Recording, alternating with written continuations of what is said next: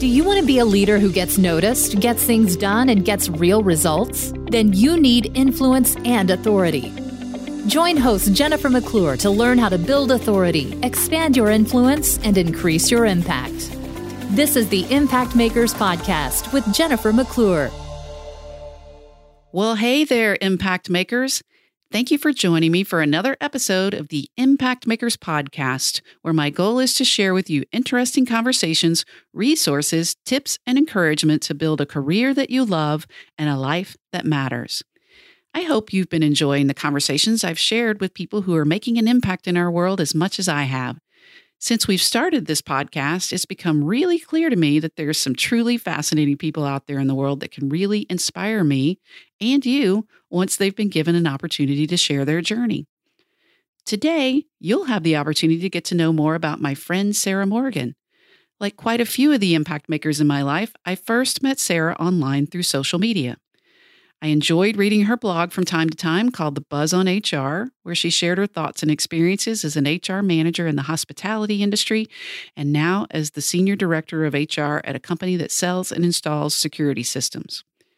In our conversation today, Sarah shares how her writing evolved from starting out as an anonymous blogger because her employer didn't support her writing online to eventually coming out and adding her real name to her website after finding out that the CEO at her new job read her blog and liked it.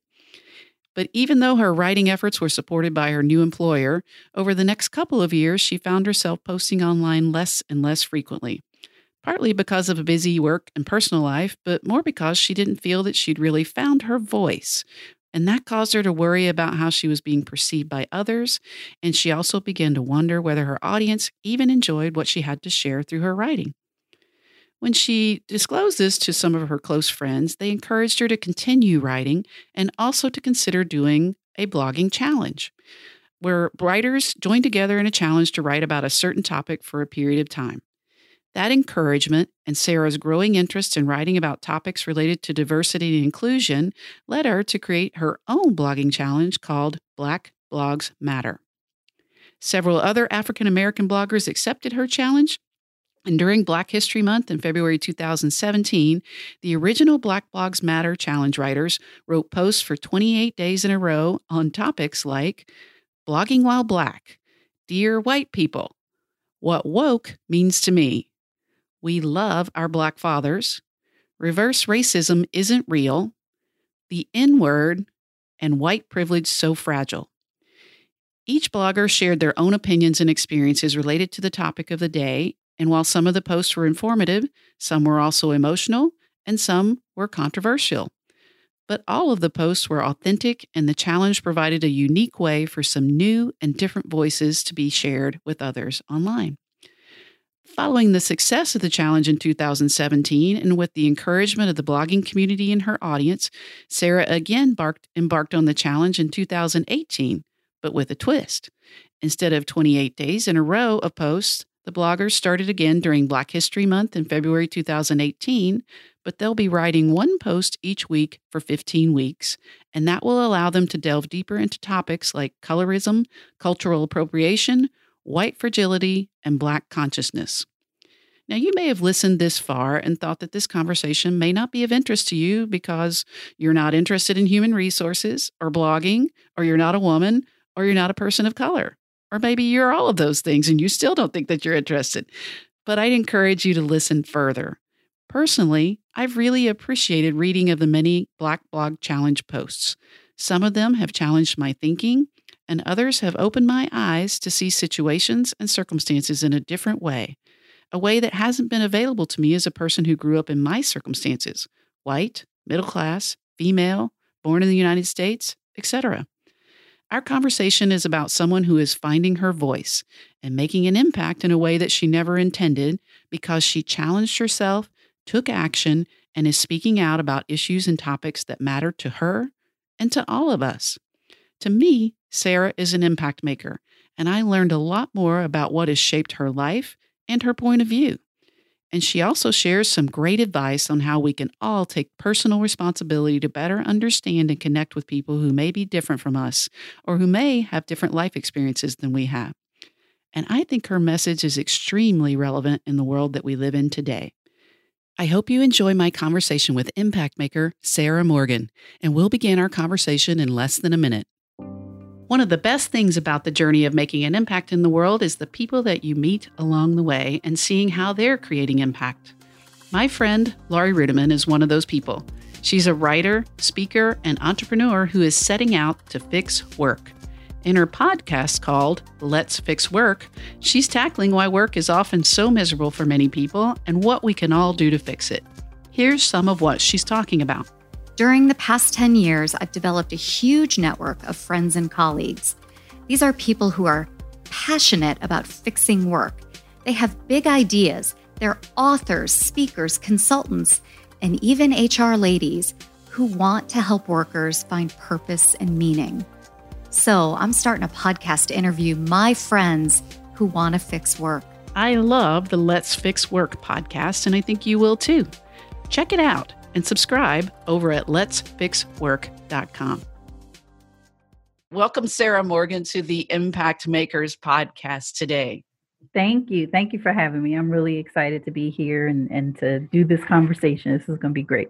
Well, I'm so honored that you agreed to join me today to talk about some of the things that um, I'm interested in that you're doing, but also I just want to learn a little bit more about you. So I usually start with kind of getting people to um, take me back as far as you want to go. You can go back to uh, when you were a wee small child, or or uh, at some point in your life where you kind of um, started to become into yourself and and become who you are today. So tell me a little bit about Sarah Morgan.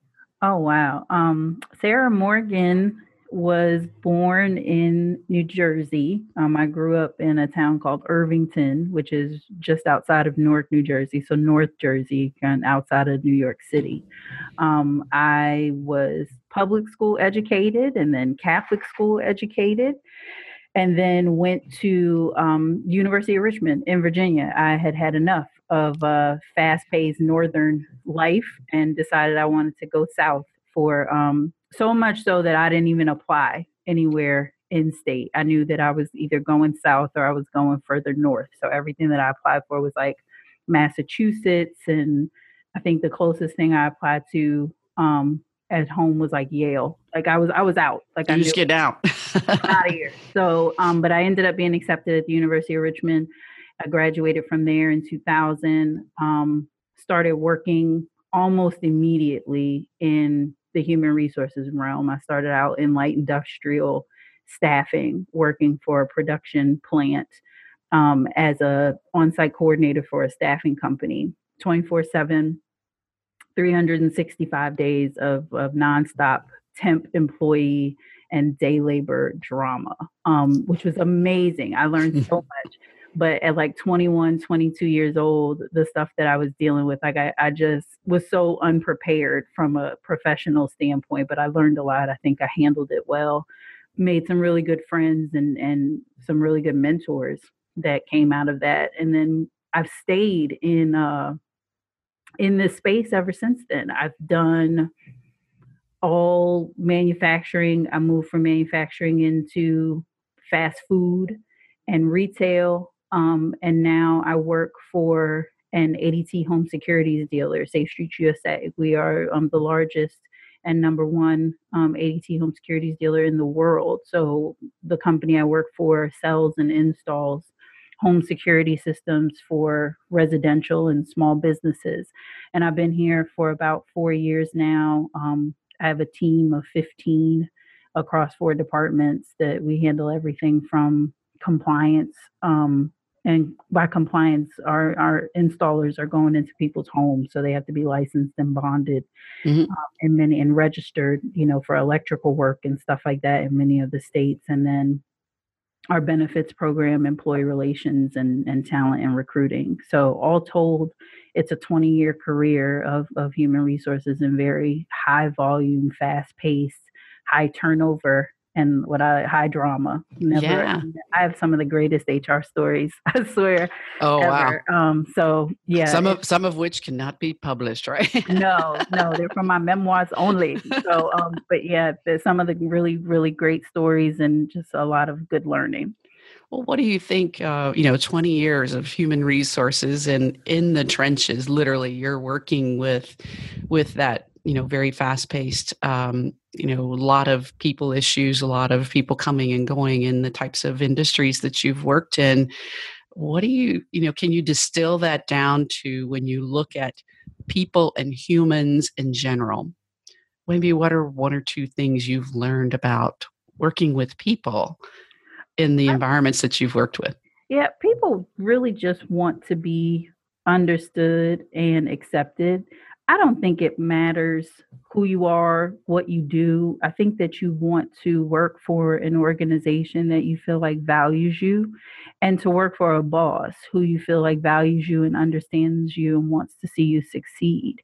If you can create environments that give that to people, people will stay loyal to you and they will work with you through all kinds of, of changes and difficulties and challenges. Um, but when you can't give that to people, I think that's when when they give up on you and when they make the decision, you know, that I'm not going to engage and give my best um, to this situation, and so I'm out. You know, um, that's where I, I, think it it comes from. So it, it's so important for us to focus on cultivating strong managers who understand how to relate to people, how to create a sense of, of fairness um, without sameness.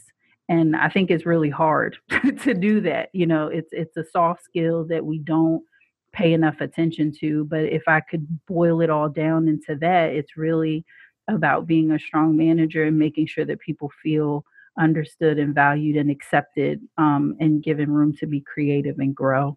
That's yeah. a lot. That's a lot, but that that's it. Well, and it's what humans want all around the world. And mm-hmm. and the reality is is that the human resources leader also is a human. And I think sometimes the employees forget they that. Forget that. Oh yeah, they do. yeah, they do. Um, you know, you just I don't have all the answers. Like I'm, you know, sometimes I'm just figuring stuff out too. And and I'm trying to balance what this employee needs alongside what the the organization needs and requires for that particular thing and trying to make sure that I'm maintaining good relationships at the same time and then you know trying to do it without losing my own cool and yeah i mean none of that stuff is is easy. Um we talk about it in a way that makes it sound easy and at the end of the day i suppose it's simple but it's definitely not you know it's a simple concept but it's not an easy thing to accomplish Mm-hmm. So somewhere along the way, um, you started writing. Um, I did. And and has your blog always been called The Buzz on HR? Yeah, it has. Um, I started in 2011, which I can't even believe. I'm come. It'll be seven years May 1st since oh I goodness. my blog. I know. I, I can't even believe it's been that long.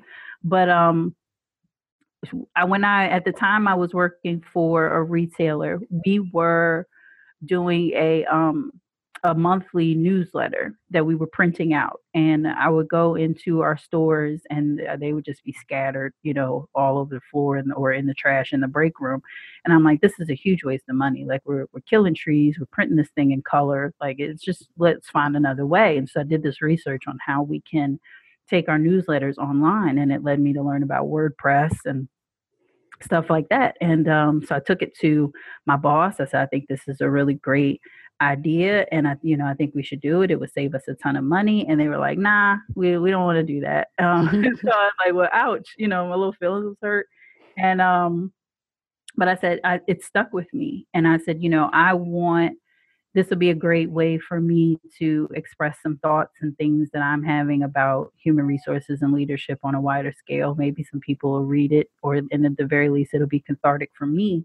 And so I decided to start my blog. Um, I, the name, the Buzz on HR, is from my childhood nickname. My dad called me the Buzzer Rooney because I was very nosy and mm-hmm. I was always buzzing around and in people's business. Um, and so when I first started out, um, I told told my boss about the fact that I wanted to start this blog, and they were like, "No, like you can't, you can't, you can't do this. We can't have this affiliated, you know, with the company. What if you say something that offends, you know, someone and it blows back on us?" So I was like, "All right, cool. I'll write under a pen name." And Buzz Rooney was born. Um, and so for the first man two and a half, three years of my blog, I wrote under a pen name. Um, and operated in the social media space as a completely different person, which was so weird. It it felt inauthentic and otherworldly um, to be doing that. And I, like I felt like I had to whisper, like my real name's Sarah, you know, like. and it was the weirdest thing. I met Ben Eubanks, um, who is a another blogger. I know Jen, you know him, mm-hmm. and I met him at a conference that I was attending on behalf of work. And the like, I just snuck up to him and was like, "I'm the buzz." Like it was just, it was so, it just was so weird. And finally, when I left that job, and went to a new one, I had a conversation with our CEO and I said, Look, I, I write this blog. And he's like, I know, I read it, I like it. Oh, really? So Did he know who like, you were? I, he, I don't think so. It was on my resume, so I, th- I think he probably just clicked the link and and started reading it from there. He was like, "No, I I like that. I don't have a problem with that at all." And I'm like, "Okay, great." So at that point, I'm like, "There's no need for me to continue writing under a pen name." When I work for an employer who is not, you know, upset by the ideas of me writing. So I went ahead and retired it and started writing as my real name. Then I got married in 2016 and changed my name. So yeah, people I've had like a complete identity confusion for a while now. But well, I've managed to to keep track of you. So what kinds of things even back when you were first starting to blog and then that were you writing about and has that evolved over time? Has has it kind of changed for you what you're interested in writing about? Yeah, when I first started, it was it was hardcore practitioner advice. I told a lot of, of stories. I changed names to protect the the not so innocent innocent um, from being identified um, and just told stories and the practical lessons that you could take from that from a management perspective, leadership perspective, human resources management perspective. Um, over time, that started to evolve to be more strategic advice, and um, now it's really e- evolved. and And I've started my own blog challenge, and I've really dived heavy into this diversity and inclusion space, which was not a space I wanted to really um, get into, but it found me.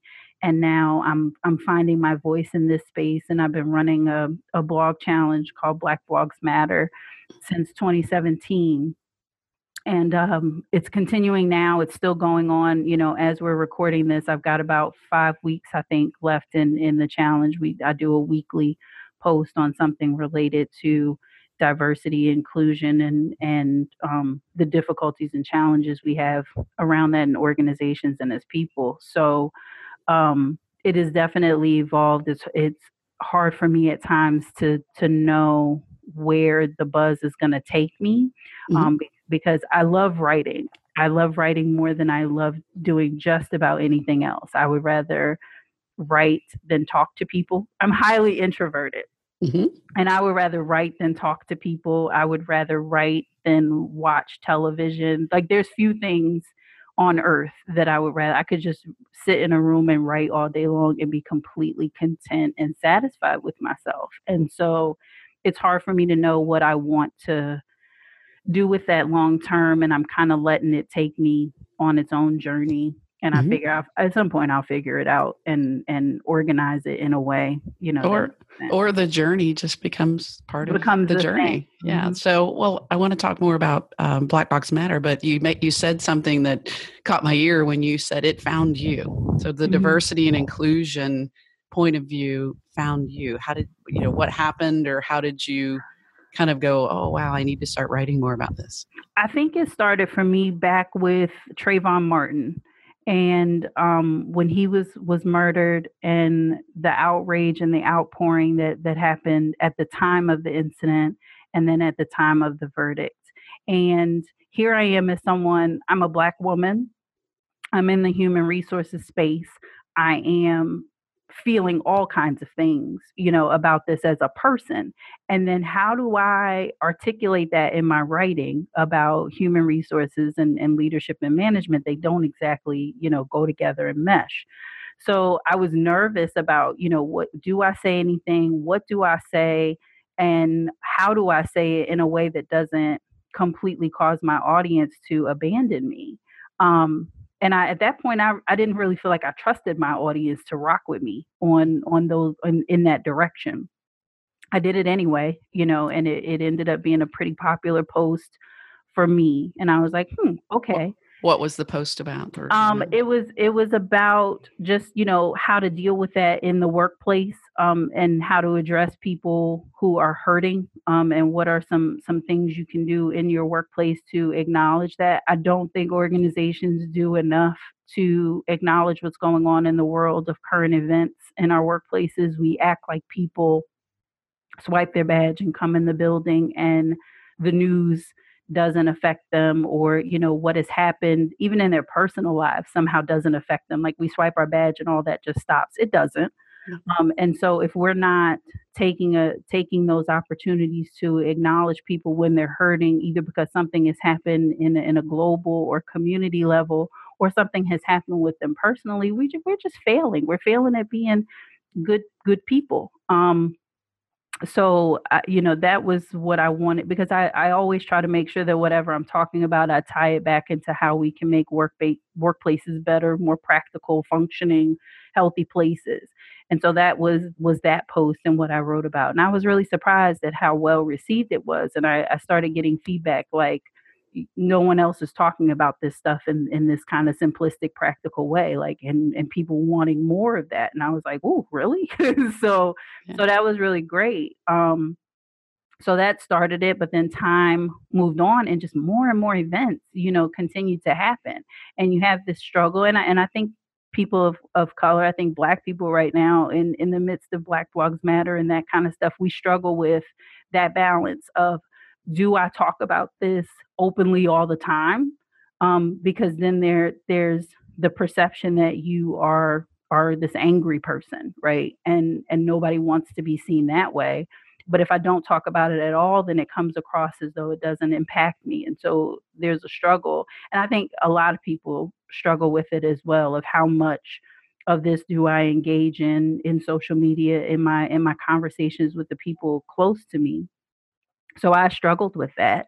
And I struggled with it so much that I just stopped writing for probably like a good six months. You know, my blog went dark and um, I would come back and I would write a post. It was so weird because I would come back and I would write like these apologetic posts, like "Y'all, I'm so sorry, I stopped writing," and then I would write like two, three posts, and then I would go dark again. And I realized it was it was because I was changing, and I was afraid that you know my audience wasn't going to to make this change with me.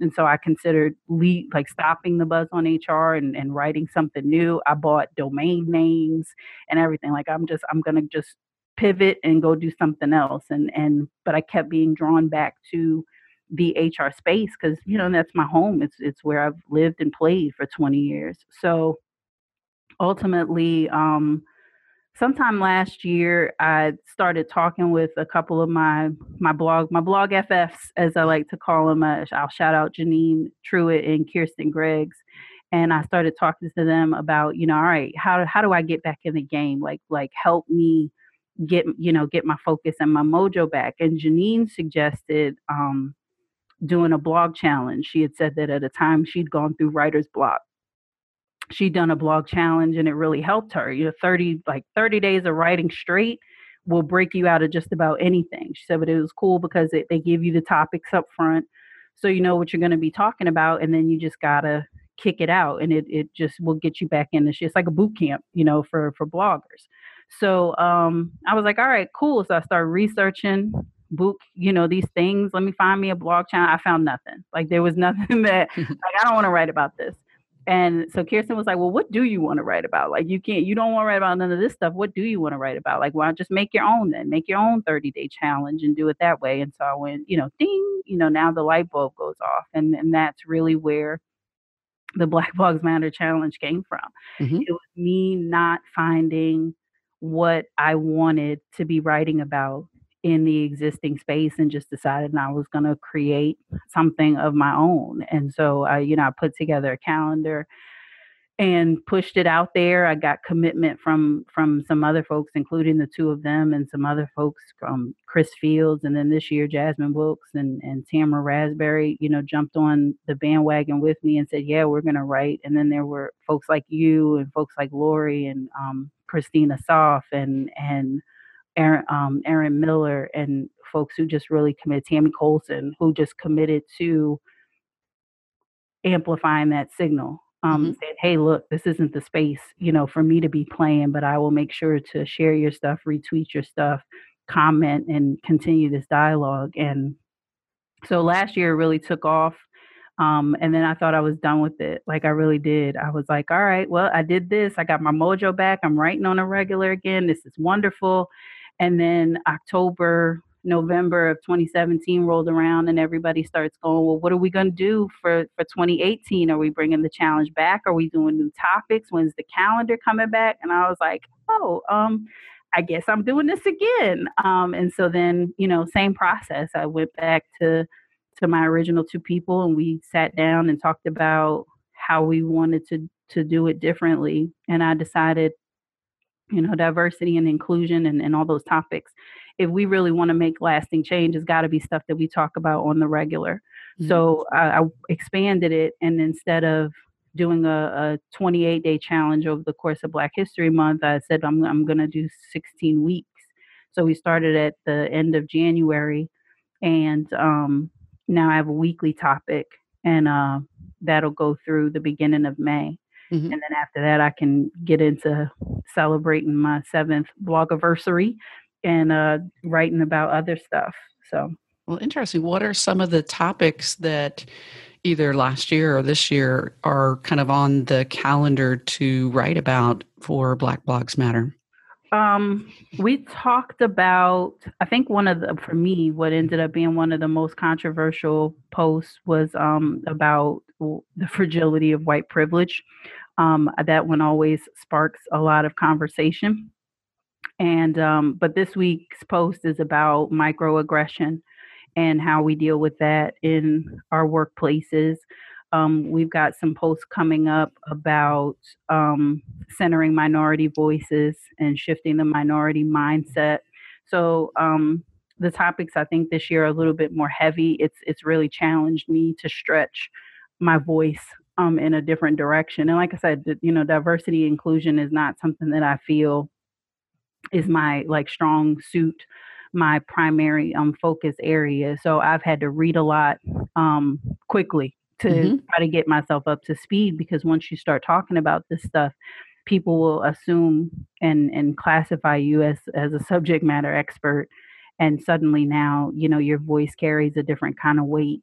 So I wanted to to make sure that I rose into that appropriately so that uh, you know, I'm speaking from a, a an informed perspective and uh that really meant a lot, a lot of reading and challenging of myself and stuff. I learned some things that I that I didn't uh, didn't know about before, confirmed some things that I already knew, changed some stuff you know that I had thought previously, and um, and I've talked about all of that through through my posts on my blog and on social media, primarily Twitter, because that's the space for me that lends itself most easily to sharing that kind of stuff.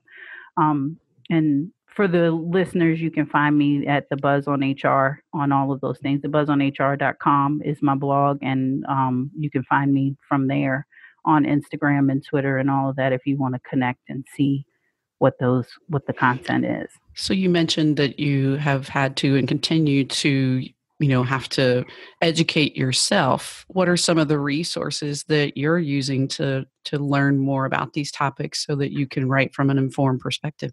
I generally start with Google, um, and I know I know that sounds so simplistic, but I generally do um, start with Google. I'm amassing um, a list of books, and I'll I'll share that with you for because off the top of my head, names are not coming to me, but I will share that with you for your um, show notes so that Mhm.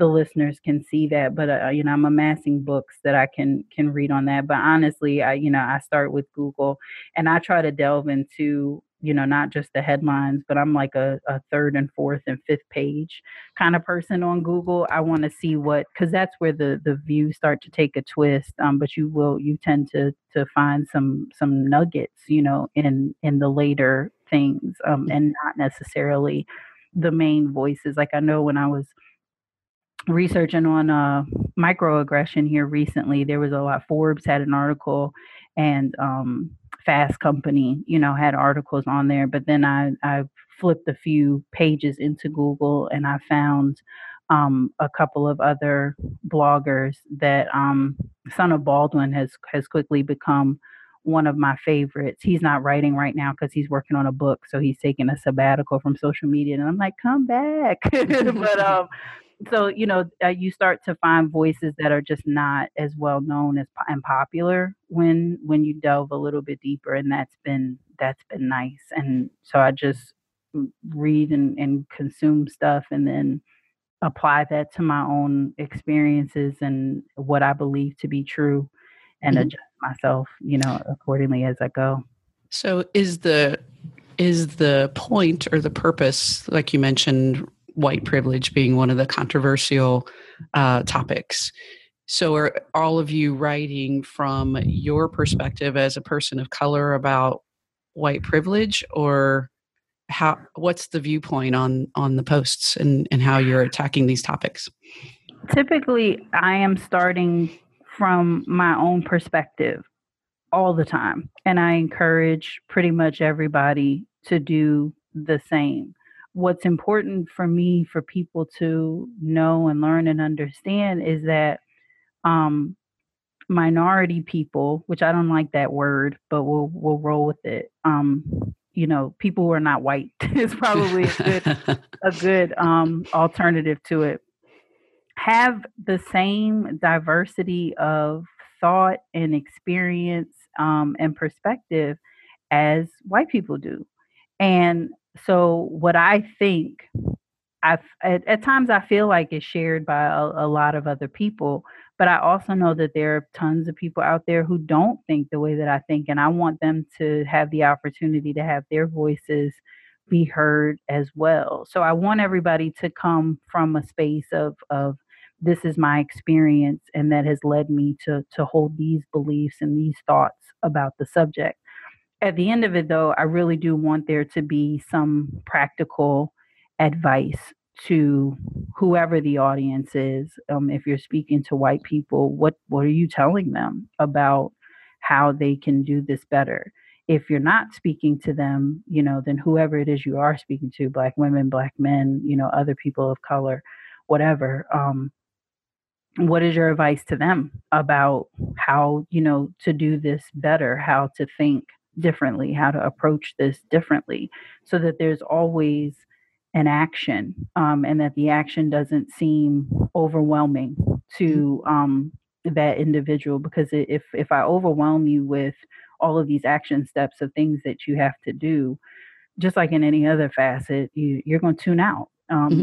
If i make it seem like it's it's it's insurmountable you know for you to achieve it then you're going to tune out and it's hard at times to balance that because you don't want to coddle people yeah in in their um in their privilege, for lack of a better word. You don't want to make it seem like the behavior is okay. Um, you know, it's it's okay that you don't understand these things.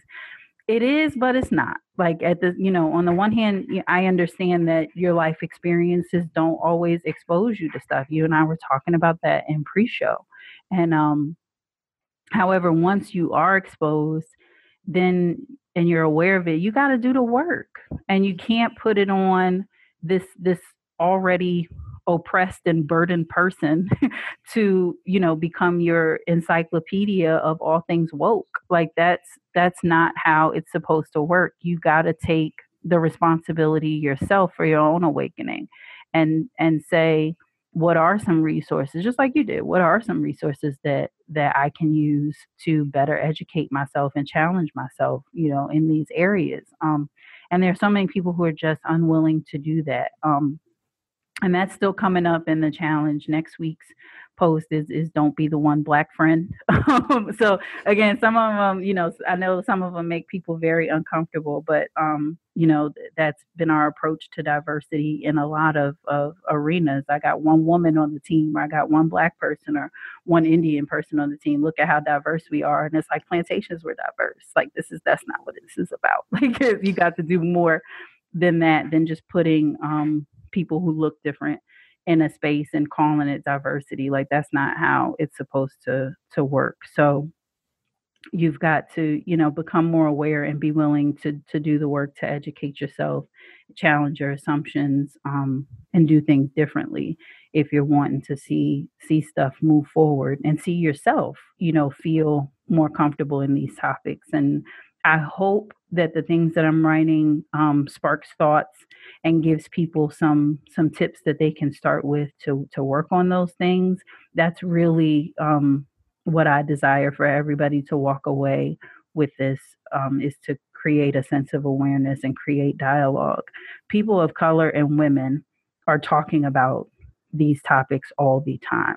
There is rarely a moment where I am with my friends, with my family, with other professionals where we are not talking about current events, what's going on in the the, the news, um, what we're experiencing in, in our work and in our lives from a, a gender microaggression, racial microaggression standpoint, um, and and the difficulties that we face and how we overcome that. I, I had a a seminar uh, thing that was emailed to me the other day, an invitation about women in the workplace communicating with more assertiveness, and I cringed mm-hmm. because on the like on the one hand, I can't even believe we still talking about this. Like, can we stop educating women on how to communicate with assertiveness? I'm pretty sure we don't even need that education anymore. I'm pretty sure that we been known how to be, you know, effective communicators with assertiveness. What I'm just as sure is happening is that there's not receipt that our our assertiveness is translated into something different because just like there's white privilege fragility from there's also male privilege and so the way that they receive our assertiveness comes off as as something else and we get called b words and c words and all other kinds of words and dismissed um, and so we're not the ones that need this training.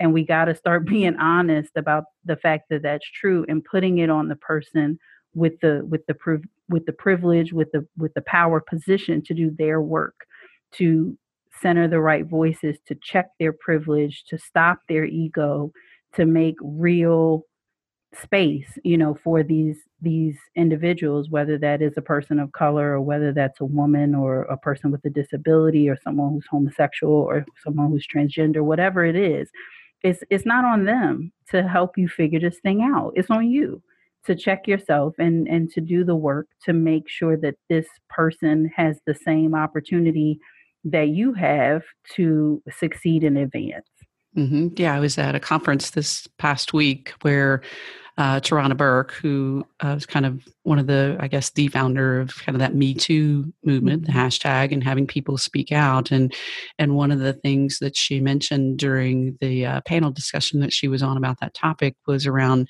that privilege does exist, and the important thing is that we who have it, what you know, and as you you mentioned, there are all kinds of different quote privilege. Um, that you recognize that you have it and that you use it to help disadvantaged people mm-hmm. move forward so it's it's not enough to just say you know well I, i'm sorry i grew up this way but you need to reach out to the disadvantaged people and try to help them move up mm-hmm. so. yeah and and saying you know this is i was raised this way this is not something that comes naturally to me i don't understand but i'm going to do what's necessary to become more aware and more understanding so that I can effectively help mm-hmm. people. Mm-hmm. Um, because it's very easy to dismiss the notion and say, you know, well, I didn't grow up this way. But you've grown now. Like, can you can you do better now? You can make a, a, a new choice, a different choice, and and I think it's it's imperative, you know, for us to be able to do that. I marvel at the kids from Parkland and and the whole movement that they have started. Um, kids, this this next generation is so unafraid, you know, to address um, this kind of stuff that that I think there's there's something there that we as as the older generations have to pay attention to. We can't just pawn it off on them and be like, "Great, teenagers, you got this." Like we don't still have, you know, our own work to do. Um, I think we got to look at that and say, "Hmm, you know, this is an energy that that we can learn something from, you know, and start to model. Um, I did a career day at my son's middle school, which um, to talk about being a blogger and somebody who has a large social media following, and um, I was really fascinated by the questions, you know, that the kids had. But at one point, I wasn't getting a lot of questions, and so I, I said, you know, I asked, I started asking them questions like, why did you decide to attend this session, and what kind of things do you do on social media? And one little girl raises her hand and says to me, I'm adopted, and I'm trying to find my birth mother, and I thought it would be really cool to start a blog to see to talk about my journey and in finding her. And i hope that somebody will read it and then help me find her. But if not then at least my journey will be documented and other people can read it and be encouraged and i think that would be really cool. And i was like whoa! Like she's 12 with that willingness to just be open and honest and vulnerable about what's going on with her and with the thought in mind that even if I don't accomplish what I want to accomplish, my words can help somebody else.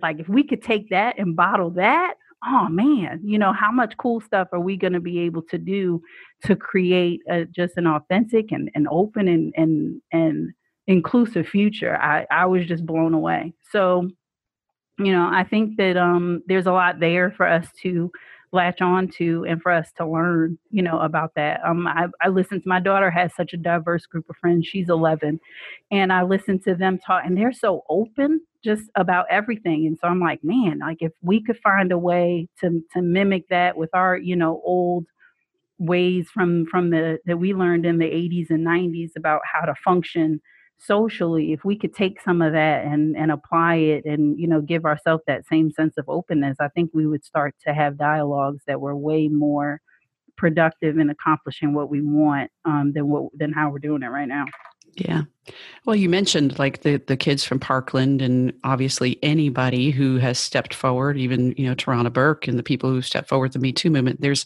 there's often um, uh, maybe not equal, but there's certainly a lot of criticism of their voices and of their perspective and uh, of them speaking out. So you've been writing about diversity and inclusion, which can be a, a lightning rod topic, but with Black Blogs Matter and really diving into and challenging yourself to have a, a point of view on some really kind of, um, I don't call them controversial, but topics where people pick a side. Mm-hmm. So have you experienced um, anyone where you've you've uh, you think you've helped them to change their perspective on an idea or an issue that that maybe they engaged with you originally kind of confrontationally and and through your comments section or social media posts or maybe offline conversations you've been able to kind of um, both come to a better understanding of each other's perspectives? Yeah offline conversations is i think where that happens. It is really really difficult i would argue to say impossible to try to to change minds and hearts in you know the comment section of any website it just does not lend itself to you know people add tone that doesn't exist and and all sorts of stuff that just isn't even there because you're you're looking to debate with the individual and to one up them because it's a, it's a public forum. So you don't want to look stupid because you say something and then they clap back and then you're you know you got to come back even harder so it turns into a rap battle you know almost and that's not good. Um, but i think that that the offline place is the place where those those conversations have to occur. It's why it's so important for you know you to cultivate diverse friendships um, so that you do have safe space to have those conversations. It is not you know i recognize that as a as a white woman it's not easy for you to have these conversations. You've got to have relationships with people that are going to, to sit down, indulge your curiosities, indulge your ignorances, and let you have a safe space to, to ask questions, to say things that may not necessarily be right, and to talk through that with you with understanding and love.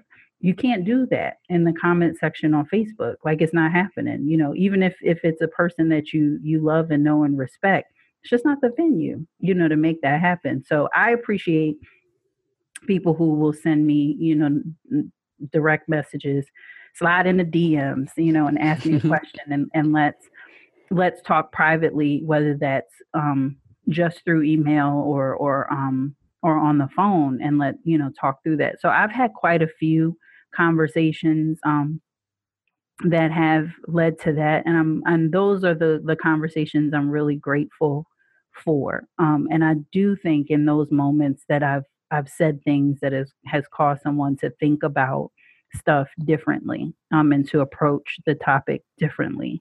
But at the end of it, I always say, you know, I do not speak for all Black people. I do not speak for all women.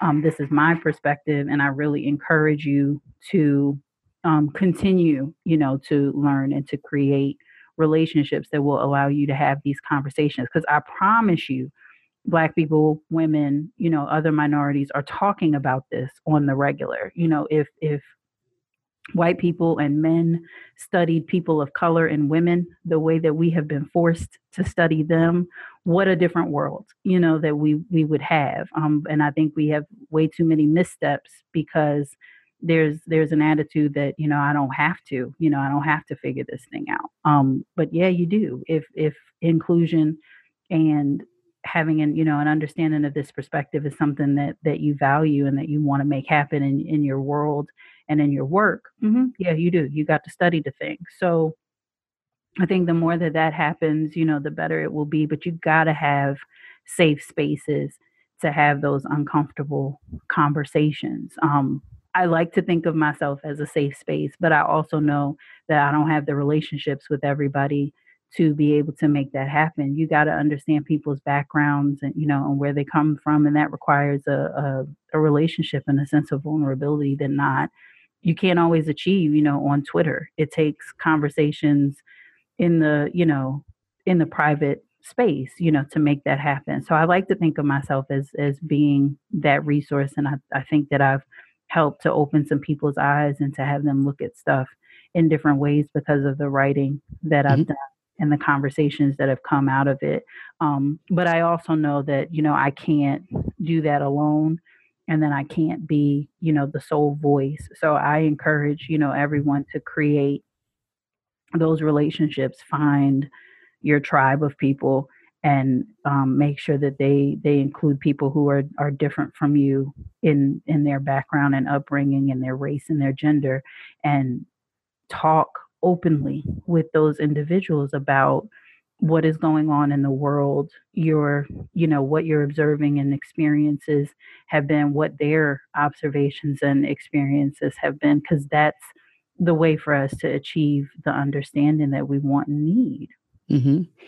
Well, I think you know it's it's such an inter- interesting would be one way to describe the times that we live in. You know, mm-hmm. I, I do I love the story that you shared about the young girl who's wanting to kind of like share her experience with the intent of it helping someone else as in addition to herself. So that's that's a young impact maker right there. Mm-hmm. Um, but it, you know, at the same time, there's so much. Um, you know new and well maybe not new but maybe we talk about a lot of things more today that are are so disappointing in some ways and and at the end of the day it's just hope that we can all get there but as you said learning from each other uh, mm-hmm. being willing and open to learning from each other and also doing our own research um, mm-hmm. but i think the point that you made about having a diverse group of people that you can have those conversations with and get vulnerable with is really important that it's one thing to read a lot of information or to have bloggers or writers or books that you learn from but to really be able to talk some of that stuff out i think is is where you're going to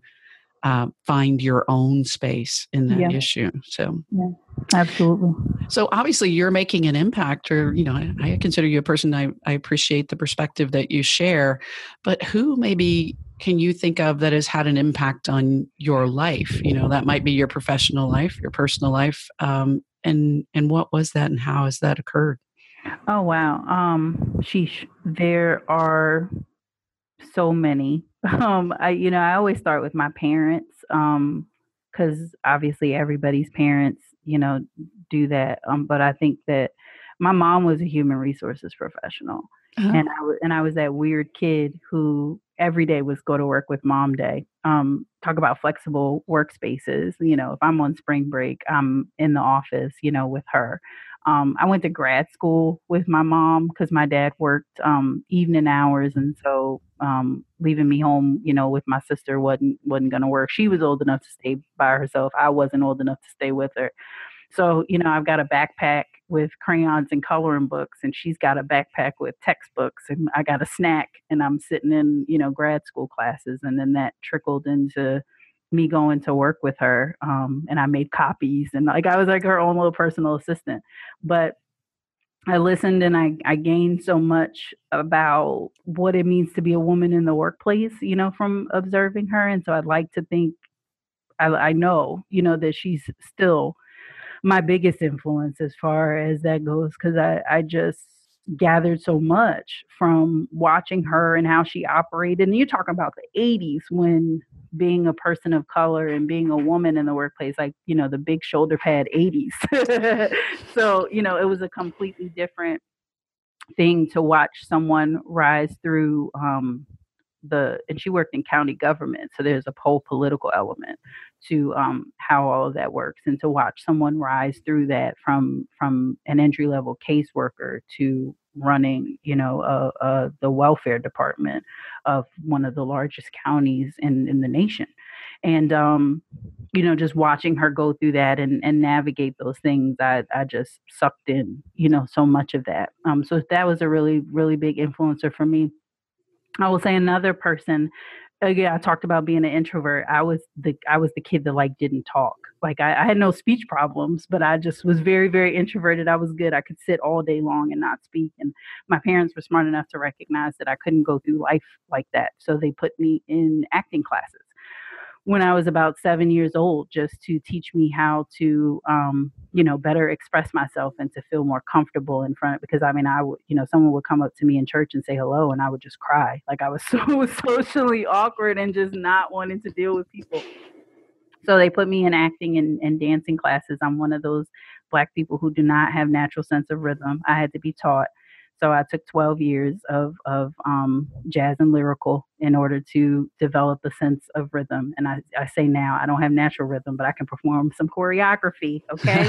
so you, you give me a boom pack and I'm on it. Um, but I definitely do not have natural sense of rhythm. But, um, you know, so I did that. And Marie Foster, um, who was my acting coach from the time I was seven, until I graduated high school um, and just pushed me and and taught me how to you know find my voice and project and um, to treat each awkward moment like it was a performance of sorts and so um, I look at when I have meetings, I'm how am I costuming myself? What is my character today? Because naturally I will sit in the corner and not speak at all. Um, but if I if I give myself a story of who I am in that moment, then I can rise into the occasion. It's it's very it feels very otherworldly, but I don't know how I would make it through, make it through that, you know, otherwise. Um, so she was a huge, you know, influencer for me in my young life. Um, and I would say professionally, my very first boss, whose name is Kelly Boykin, she's still in staffing, uh, mm-hmm. working for for Aquint um, out of Virginia. Um, but she modeled for me what modern work women look like because Kelly was so fun and girly, and here we are going into these light industrial environments where I mean she she was literally steel toes in a skirt, okay. Mm-hmm. Um, but she never sacrificed her her femininity to fit in and people just responded to that authenticity so well. And um and i was like hmm i can do that too. And then watching her as a mom she was in her probably early 30s when we worked together 20 years ago. So she's a mom with three kids and she's juggling their activities and she's juggling you know a toddler and a school age kid and all the the difficulties that that brings and it was the first time that I saw someone do it, saw a woman do it in a way that was not sacrificing of her role as a mom. It was, she was serious about like my son has baseball practice and I got to go. And not in that apologetic, I'm so sorry. Like, no, this is just as important as this client meeting.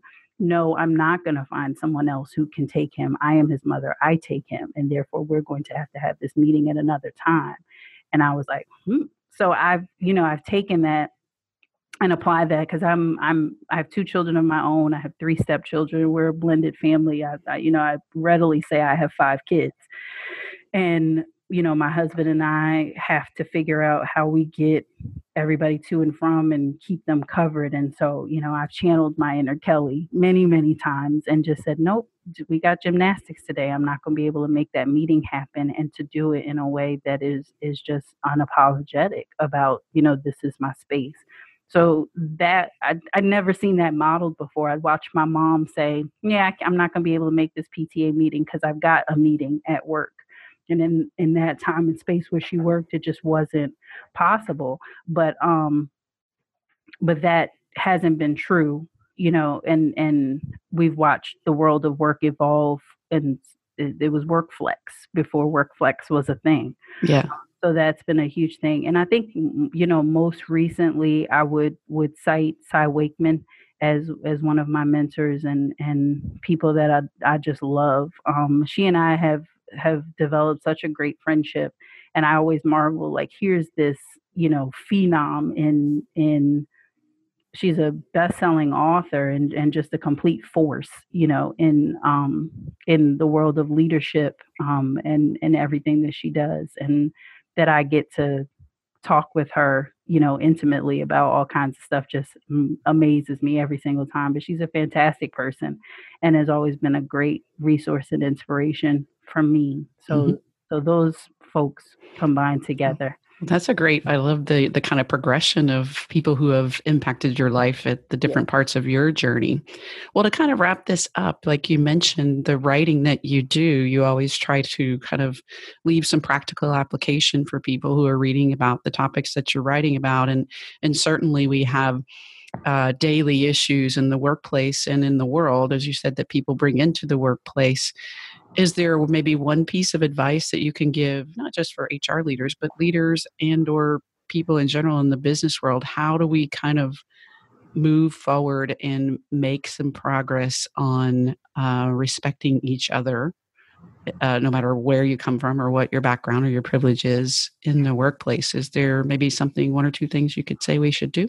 In in work i think if you can give people the professional benefit of the doubt to know that they want to be there and that they're trying their best. If you can come to any conversation, any conflict or whatever with that in the forefront of your mind, then I think you can find a solution for just about any problem. Everybody wants to work we got to work to live, but we also work to be fulfilled. People, you know, choose careers and choose jobs because it, it gives them a sense of fulfillment. And if you accept that as true and you believe that they're coming doing the best that they can or the best that they know in that moment, then you should be able to meet them where they are and help get them to the next place without too much difficulty um, because now you you accept them and respect them and you know understand and, and give them and just you know honor the space you know that they're coming into. So i think that you know starts with it. Um, i think the second piece of advice that i would give in today's day and age is to be flexible um, work i think technology has caused work and personal to blend in a way that it, it never did before. We we I can remember like when when I first started in the social media space how we used to joke about like pro personal and per personal and blending like professional and personal into one word but it's so true now um and so you know recognizing that those two things do bleed over into one another more readily than they did at any other time in our lives and it's probably going to continue in that direction. I don't see the two of them them separating again. And so knowing that that's real um first of all recognizing that people have personal lives and creating space and for them to be able to feel like they can can have their life and their family and in whatever way that means. I, I had a, a, woman on my team. She didn't have children. She had a dog, and when she loved her dog, and um, you know, doctor's appointments for the dog, birthday party for the dog. Um, there was, she was serious about her dog. That was her baby, and I can remember, um, you know, her supervisor being frustrated because you know she would have to leave and do something with the dog if she had to leave and do something with her kid, we wouldn't be mad. Why are we mad? Because she chose to have a fur baby. Like, can we just roll with it? Is her work done? Are there are we having any other problems? Or we just mad because it's different? Don't get mad at people for being different. Let people be who they are and show up. And if they showing up and they giving you them their best self, give them the time off they need to do the things that they have deemed important in their life. Um, so I think you know that that is very very important and educating yourself on the issues that are going on in the world, understanding, you know, your um, employee population. Um, when you have a diverse employee population, what are the issues that are going to come up and being prepared for that and, and coaching people, you know, along their line, those lines, taking them by the hands, taking them by both hands and leading them down a, a path to make them more understanding managers. Um, because that at the end of the day, the people who manage people you know is is the representation of of what your organization really is and about and if you can make sure that those individuals are understanding kind balanced perspective um, inclusive individuals then you should be okay.